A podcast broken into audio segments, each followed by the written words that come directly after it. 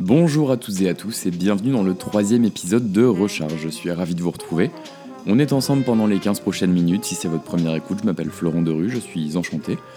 Et aujourd'hui on va parler du phénomène vidéoludique de 2018 et désormais de 2019. Il est inarrêtable et mobilise chaque jour des millions de joueurs à travers le monde. Rarement un jeu n'avait autant fait parler de lui depuis plusieurs années. Véritable produit culturel de référence, avec ses codes, ses adeptes, ses danses, et son business très très lucratif. Je parle bien évidemment du jeu vidéo Fortnite. On va commencer par un chiffre, 3 milliards. 3 milliards, c'est en dollars le montant des profits que Fortnite a généré, rien que sur l'année 2018. Dans cet épisode, on va se focaliser sur ce qui a fait le succès quasi instantané de ce titre sur toutes les plateformes. Dans un premier temps, d'un point de vue économique, avec un modèle qui génère des revenus colossaux pour le jeu, pour ensuite évoquer la partie sociale et la diffusion du jeu dans une envergure mondiale. Commençons tout de suite par la jeunesse de Fortnite. Sorti initialement en juillet 2017, il rencontre un succès mitigé parce qu'un autre jeu du nom de Player Unknown Battleground, plus connu sous l'acronyme de PUBG, rencontre lui aussi un succès fou dû à la présence du mode Battle Royale. Traduction, dans le mode Battle Royale, vous débarquez avec une centaine de joueurs simultanément sur une carte où le but du jeu est simple, survivre dans une zone qui va se rétrécir au fur et à mesure. Pour parvenir à cet objectif, il vous faudra récupérer des armes, être discret et éliminer les autres joueurs. Fortnite va donc développer son propre mode Battle Royale sur une carte qui est une île, qui transposée dans le monde réel mesurait plus de 200 hectares où s'alternent paysages de montagne, déserts, villes et campagnes. Le succès est alors immédiat, les joueurs affluent sur les serveurs, mais alors pour quelles raisons et surtout comment Fortnite a pu dépasser son concurrent PUBG, qui s'était lancé quelques mois avant et qui était le leader incontestable ? Eh bien, la première raison, elle concerne le porte-monnaie. Fortnite est gratuit au téléchargement sur toutes les plateformes, alors que PUBG est un jeu traditionnel payant, disponible sur la plateforme Steam par exemple, au prix de 29€.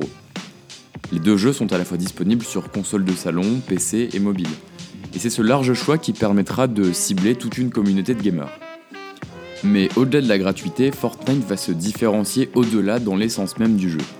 Les graphismes sont attirants pour une grande majorité de joueurs, les personnages semblent tout droit sortis d'un cartoon, ce qui en fait un jeu très attrayant, en particulier chez les jeunes adolescents entre 12 et 16 ans. On est bien loin des atmosphères des jeux de type Call of Duty, ultra réalistes, froids et ancrés dans la réalité. Dans Fortnite, vous ne verrez pas une seule effusion de sang des GI ou des communistes qui se combattent sous des pluies d'obus. Et ça change tout, notamment pour les parents, qui vont laisser plus facilement jouer leurs jeunes enfants.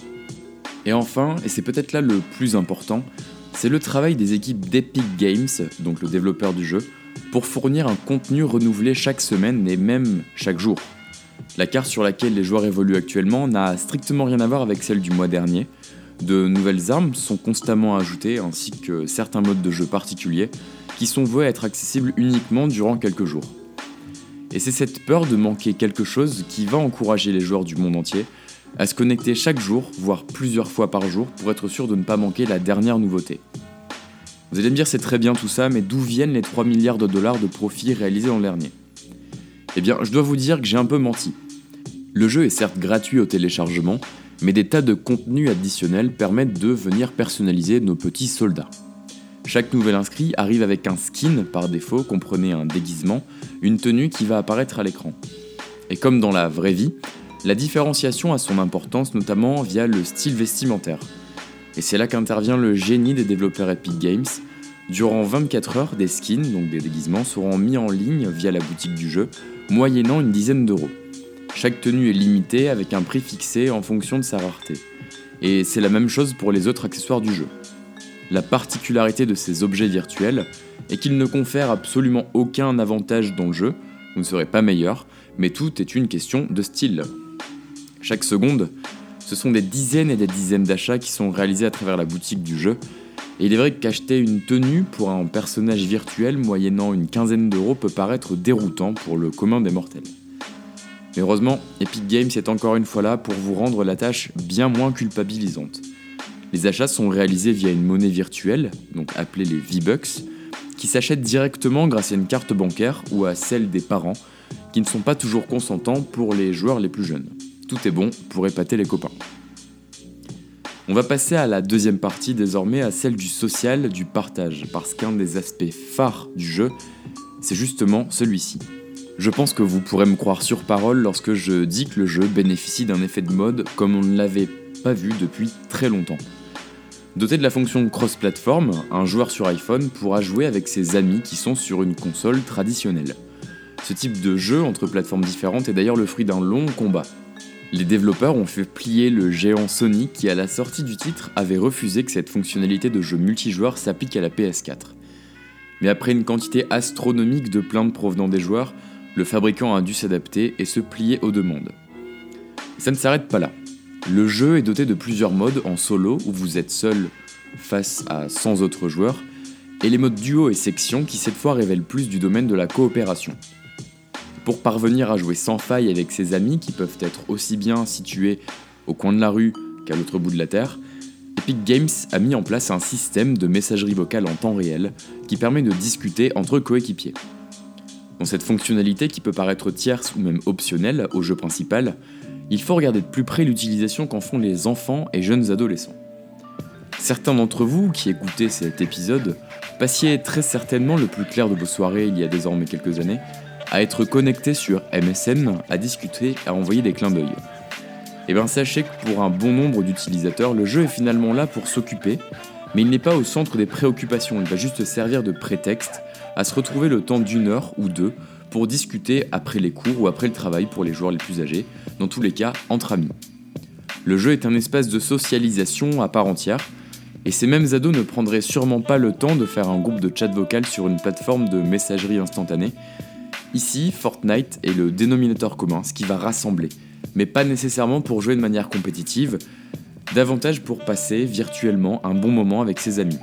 Preuve en est de la présence du mode terrain de jeu, où l'on n'affronte plus des centaines de joueurs, mais uniquement ses proches, sur une carte sans limite de temps ou de ressources. Une telle facilité de communication qui va aller jusqu'à intéresser des acteurs inattendus. De la même manière que la messagerie cryptée Telegram, ce type de chat vocal peut être facilement détourné de son usage traditionnel pour des usages moins recommandables. Vous l'aurez compris, il n'y a rien qui peut empêcher un groupe mal intentionné de coordonner certains agissements en passant au-delà des radars des services de renseignement.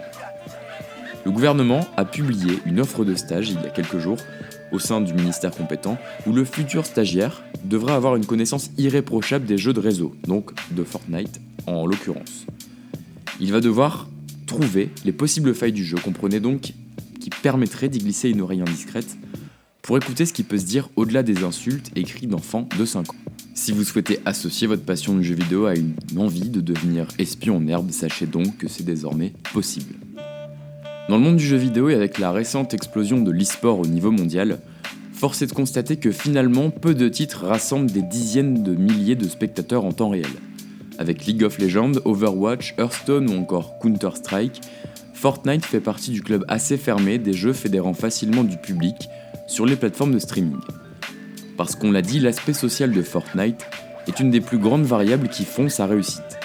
Le partage de gameplay génère un trafic monstrueux, et c'est ce dont on va parler désormais avec les streamers, ces personnalités qui vont devenir de véritables stars de la discipline. Le 15 mars 2018, une chaîne Twitch, donc la plateforme de diffusion de jeux vidéo en direct, bat le record de visionnage avec plus de 635 000 spectateurs en simultané, soit l'équivalent d'une audience plus que correcte pour une chaîne de la TNT en France en guise de comparaison. Cette chaîne, c'est celle de Tyler Blivens, jeune streamer de 27 ans habitant dans une petite ville de l'Illinois, en plein milieu des États-Unis. Plus connu sous le pseudonyme de Ninja, il diffuse chaque jour près de 6 heures de ses exploits en direct sur les différents modes de Fortnite. Et ce 15 mars, son stream compte un invité de marque qui a su rassembler bien au-delà de la communauté gamer classique. Tyler joue en effet avec une des plus grosses stars du rap international, le Canadien Drake. Depuis, les couvertures médiatiques ne manquent pas pour l'un des meilleurs joueurs mondiaux. Des reportages sur CNN, à la couverture du magazine américain ESPN, alors même que des portraits tels que celui-ci étaient traditionnellement réservés à des sportifs de discipline olympique. Il faut dire que le business de Ninja a de quoi faire des envieux. À seulement 27 ans donc, le streamer, souvent interrogé sur le montant de ses revenus, a récemment déclaré gagner près de 500 000 $ par mois. Un revenu qui se décompose de la manière suivante. Les visionneurs du stream peuvent, moyennant 5$ par mois, s'abonner à la chaîne et bénéficier de contacts privilégiés avec le streamer et d'émoticônes exclusifs. Depuis le rachat de Twitch par Amazon en août 2014, les abonnés Amazon Prime ont également la possibilité de s'abonner à leur diffuseur favori sans frais supplémentaires. Et à l'heure à laquelle j'enregistre ce podcast, Ninja compte près de 46 000 abonnés payants qui lui reversent chacun 2,50€ en moyenne, ce qui fait la coquette somme de 115 000$ par mois. Au plus fort de sa popularité, il a pu gagner jusqu'à 3 fois plus, et rien que grâce à ses abonnements. Et c'est aussi sans compter sur les différents partenariats qui viennent s'ajouter, avec des marques telles que Red Bull ou Uber Eats qui paient pour être présentes constamment en bannière sur le stream. Ce type de média a aussi ses stars en France, avec des personnalités telles que Gotaga, d'origine un des meilleurs joueurs mondiaux sur Call of Duty.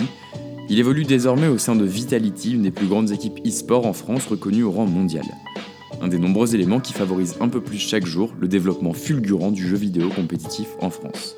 Voilà, on va en rester là pour cet épisode, j'espère que vous a plu. Si c'est le cas, n'hésitez pas à venir mettre 5 étoiles sur iTunes, à laisser un petit commentaire et à en parler autour de vous, auprès de vos amis, de votre famille.